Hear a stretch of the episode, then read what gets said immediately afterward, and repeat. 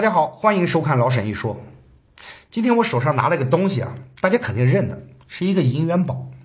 我们经常在古装的电视剧还有武打片里见到，哎，那些大侠们跑到酒馆，大碗喝酒，大块吃肉，最后豪迈的从怀里掏出一大锭银子，咣当一声扔在桌子上，一招手，小二结账。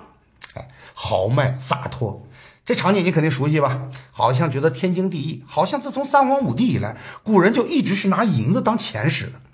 可是你有没有想过，实际上这种场景在中国绝大多数的历史年代里都是不会出现的，因为在明代以前啊，银子压根就不是民间流通的法定货币。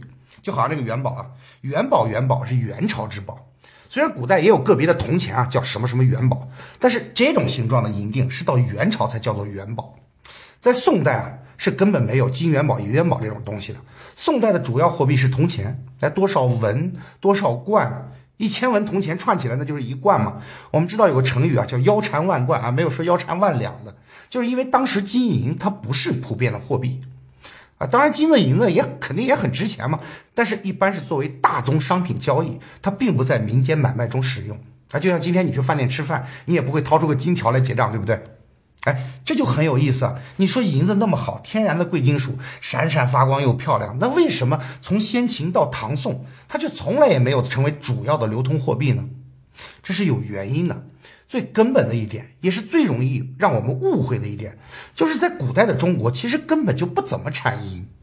说白了，根本就没有那么多的银子可以进行广泛流通。当然，这说的是古代啊。今天我们已经知道，中国的银矿其实不并不少。储量排全世界第六，产量现在是全世界第三，但问题在于中国的银矿很少有纯粹的矿，一般都和其他金属混在一起，很难开采和提纯。古代并没有这些现在的这种技术手段，而且现在的一些银矿富集地区啊，比如说内蒙古这些地区，很多时候它也不是中原王朝的有效管辖范围，所以在古代中国啊，其实并不是一个产银大国。那时候银子可是很稀缺、很值钱的哦。你看我手上这锭银子，按照古代的单位换算啊，放在明朝大概是六七两左右。那它当时值多少钱，能买多少东西呢？这里不妨给大家一个参考。明代小说啊《金瓶梅》里边有这样一个情节，说西门庆的兄弟要买房，看中了一套门面两间、上下两层的房子，就来找西门庆借钱。借多少呢？其实不过是三十五两银子啊，差不多就是五锭这样的元宝就可以买到一栋复式豪宅了。所以银子在古代是个相当值钱的东西，不像现在武打片里大侠们啊出手动不动就几百两、几千两，那不叫大侠，那应该叫土豪才对。为什么银子值钱呢？就是因为少嘛，少到什么程度呢？很多学者做过估计啊，说在明代以前啊，中国历代王朝几千年开采的白银加在一起，总量大概也不过是一亿多两。如果当时国内人口也有一亿的话，摊到每个人头上，每个人平均大概只有一两银子。这怎么能流通呢？显然不够嘛。按照经济学的理论，货币总量应该对应于社会的总体财富。只有这么一点存量的白银，你很难把它当做一种法定的全面流通的官方货币。至于金子，那就更少了，更不可能流通了。那为什么到了明代之后，白银却普遍的在中国普及开了呢？哎，这就是我们今天要讲的主题。你将会看到，白银货币化可能是中国历史上意义最为深远的事件之一。它产生的重大后果远远超越了我们的想象，甚至决定了中国之后四百年的命运。然而呢，它又未必是一件好事。白银对于中国来说，很有可能是一个错误的历史玩笑。为什么这么说呢？要讨论这个话题，我们就得从明朝的建立讲起。明太祖朱元璋建立明朝的时候，他本来也没想过什么白银的问题。但是呢，你新国家，你总得有新的官方货币吧？所以他一开始还是推行铜钱，就所谓的洪武通宝。但很快朱元璋就改变主意了，准备发行一种纸币，叫做大明宝钞。其实这件事情并不新鲜，早在宋朝就最早的纸币就出现了，就是交子嘛，这是世界上最早的纸币啊。后来金朝、元朝也都纷纷模仿，啊，发行了大量的纸币钞票，什么交钞啊、私钞啊、中统钞、制元钞等等，这都是抄袭宋朝的。当时纸币在全世界都是没有的东西啊，那可谓是中国特有的发明。所以那个时候马可波罗来到东方就大为惊奇啊，在他的游记里面就写啊，说大汗印刷一种纸片就可以跟金银珠宝一样值钱，这个不得了啊！他对于财富的支配无疑比世界上任何君主都要大。哎，印钞票这个事儿对于全世界来说都是不可思议的。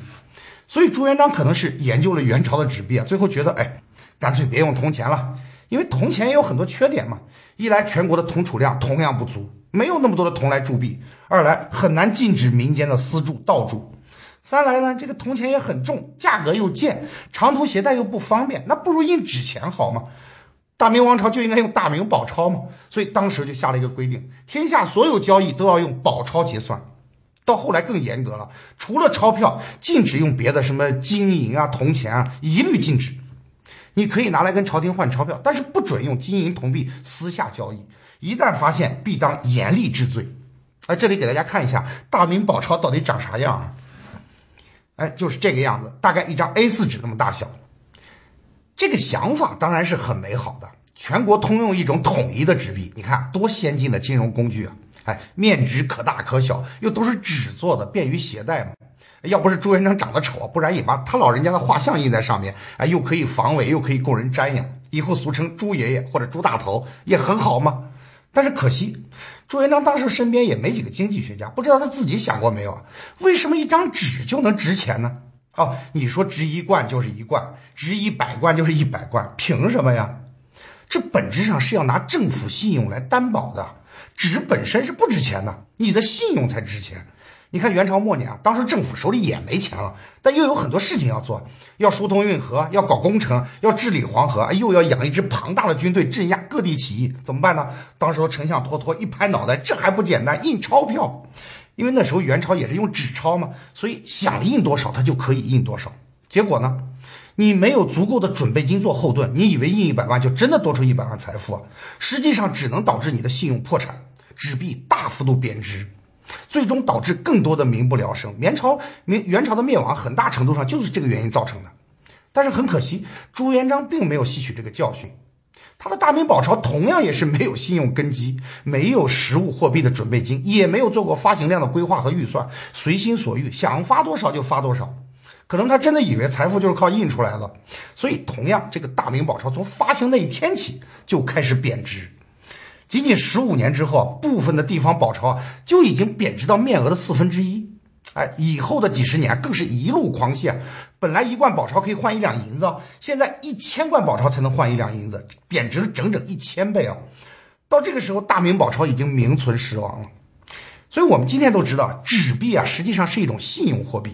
你的面值只是一个符号，它的背后是需要有信用来保证的。一旦信用失去了，那贬值自然就不可避免。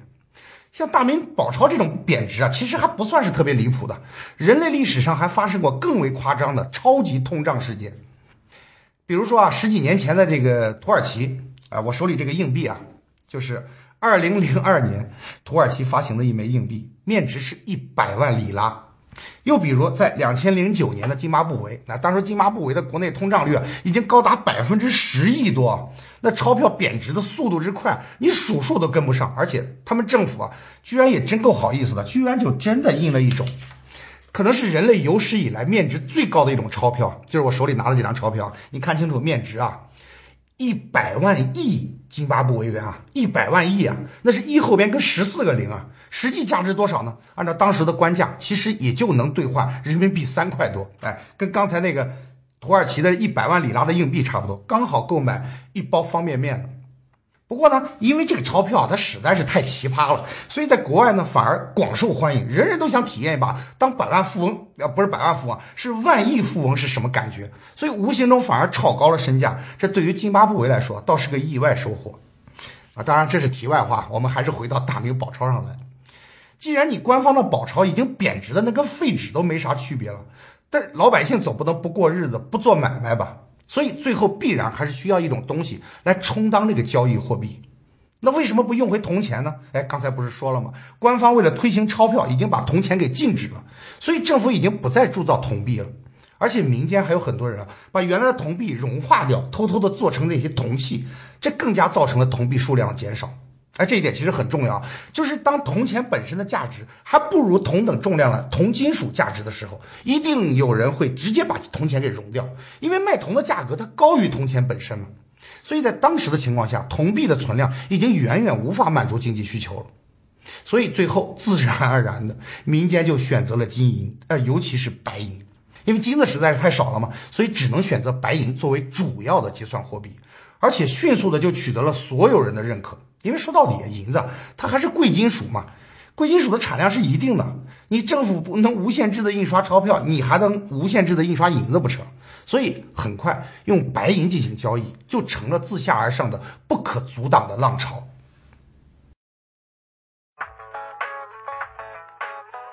如果你喜欢老沈一说这个节目，可以关注我们的微信公众号，点击微信右上角的加号，选择添加朋友，在公众号里直接搜索“老沈一说”四个字就行了。我们会定期推送知识类文章和评论，欢迎订阅哦，我们不见不散。前面我们说到，大明宝钞发行不久后啊，就被民间自发的抛弃了。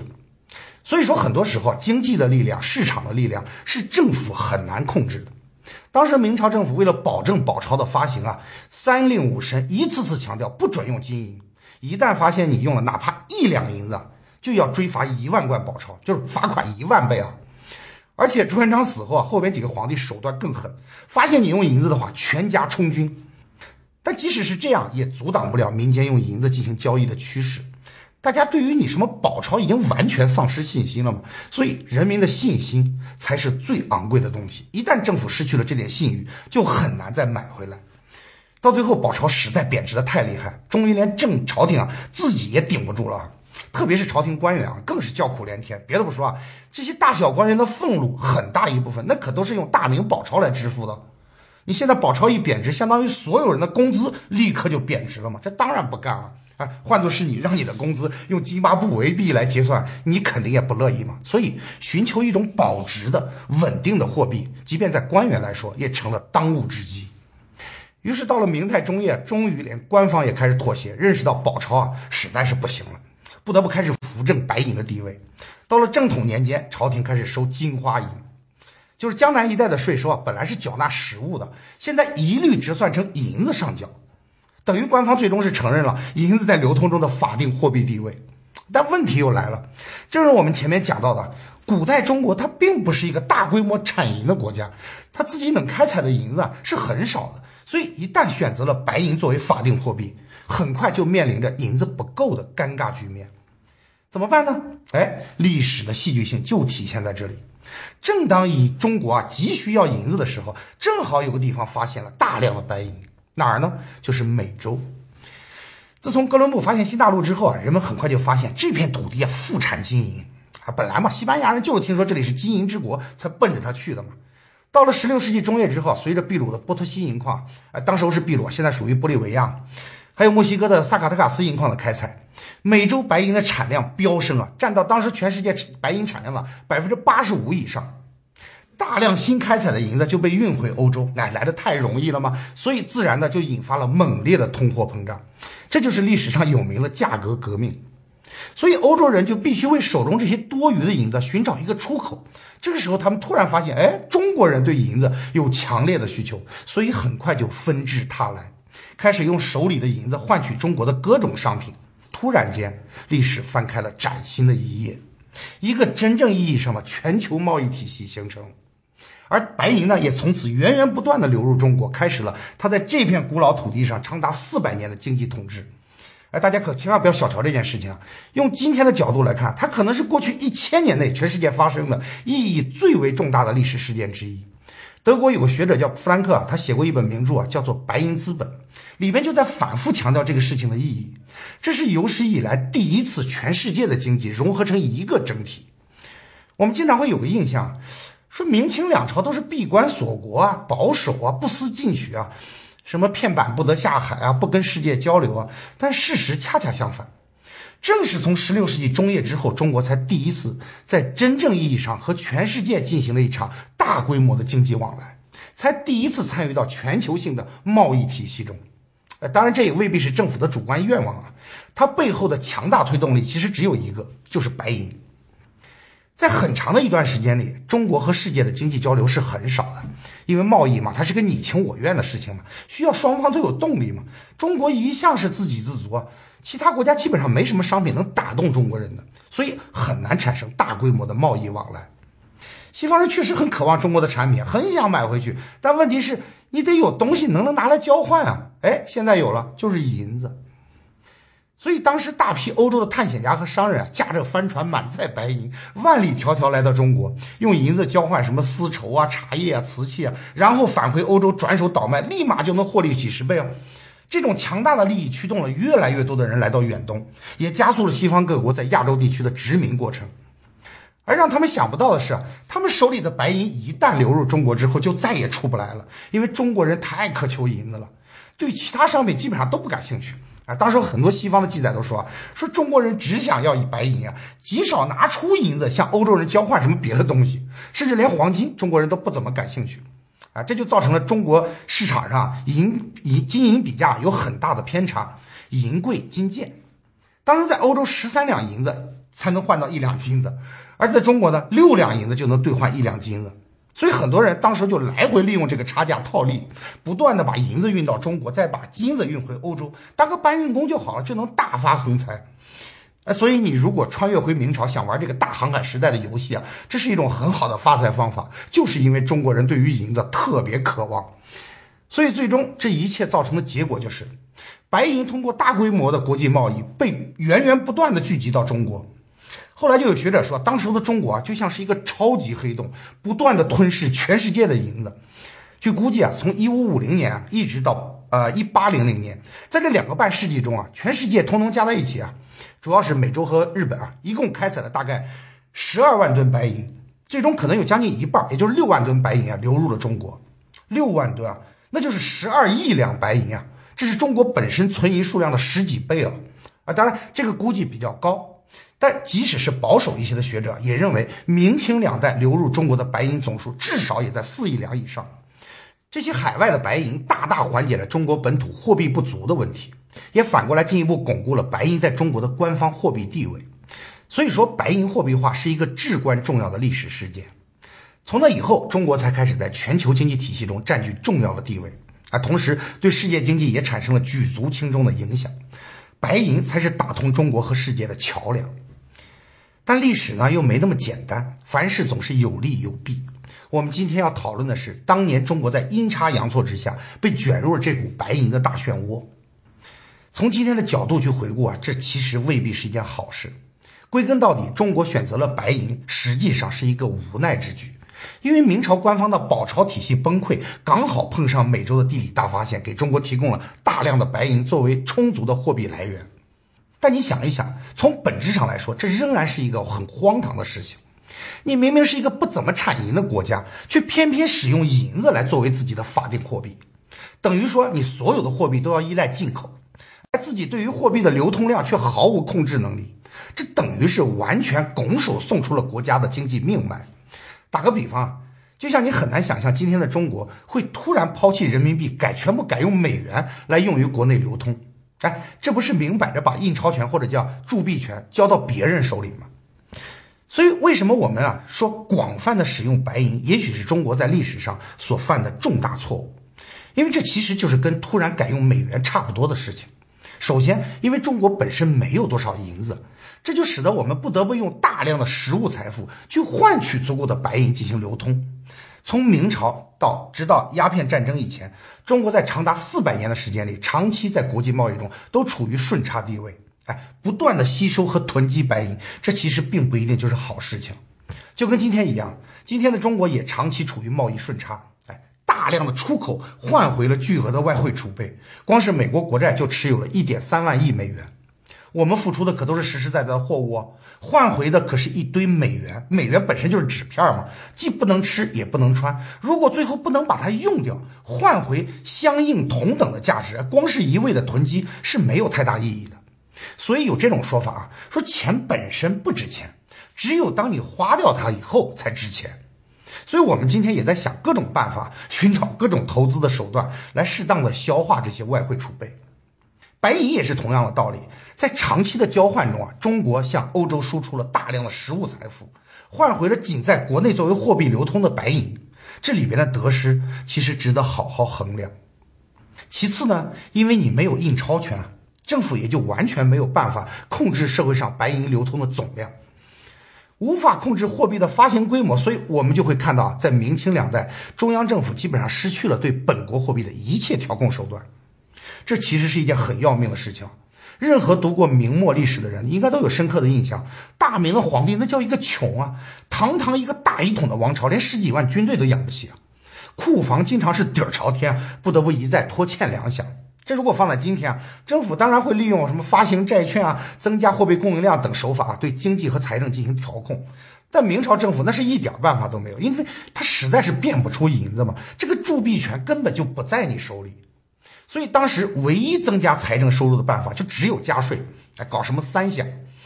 大家知道，后来崇祯皇帝啊，又被叫做崇祯，哎，就是重重征税那个崇祯啊，搞得民怨沸腾，造反的越来越多，最后陷入恶性循环，变成一个死局，就是因为明朝政府完全缺乏对于经济进行调控的手段。更关键的是啊，由于明朝的白银供给啊，极大的依赖于海外，一旦这种供应啊发生变化，就会造成国内经济的重大动荡。而政府对此毫无办法，恰恰是这一点给明朝的灭亡埋下了最深的隐患。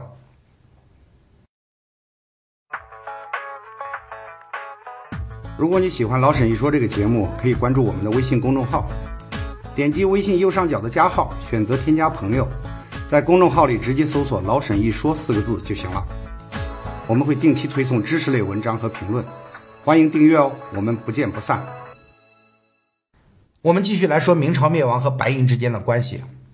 很多学者都指出啊，从一六三零年之后啊，明朝是一六四四年亡的嘛，也就是从明亡前十几年开始，海外输入中国的白银数量突然大幅度减少啊。这里边有各种原因啊，比如说美洲白银开采量的下降，比如西班牙政府和中国的关系恶化，比如葡萄牙再次独立导致澳门和马尼拉之间的贸易停止啊，又比如日本发布锁国令啊，等等等等。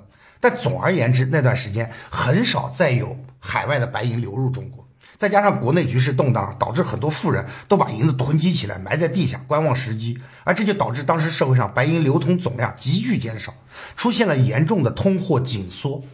所以那几年银价突然飙升，本来官方比价是一两银子可以换六百到一千文铜钱，而在崇祯末年，北京民间的兑换价格一路上升，一度达到一两银子兑换五千五百文铜钱的程度。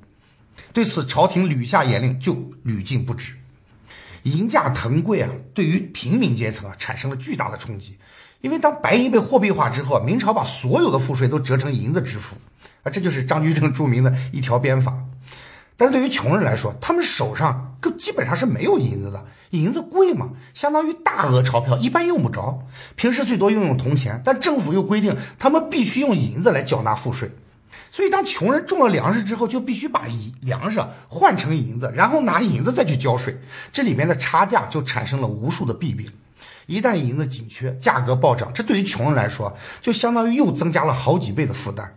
特别是在缺少银子的西北地区，情况更加严重。本来一担米可以换一两银子。现在要好几担，本来一千枚铜钱就能换一两银子，现在要好几千，因为流通的银子少了嘛。而官府又规定只收银子，所以打死也交不起。那怎么办呢？只好起来造反。这也是造成明朝最终灭亡的一个重要原因。所以，我们说，很多时候对于一个国家而言啊，金融安全其实并不亚于军事安全。当一个政府失去了对本国货币的控制，失去了基本的信用保证，一旦风险来临，就会导致严重的社会动荡。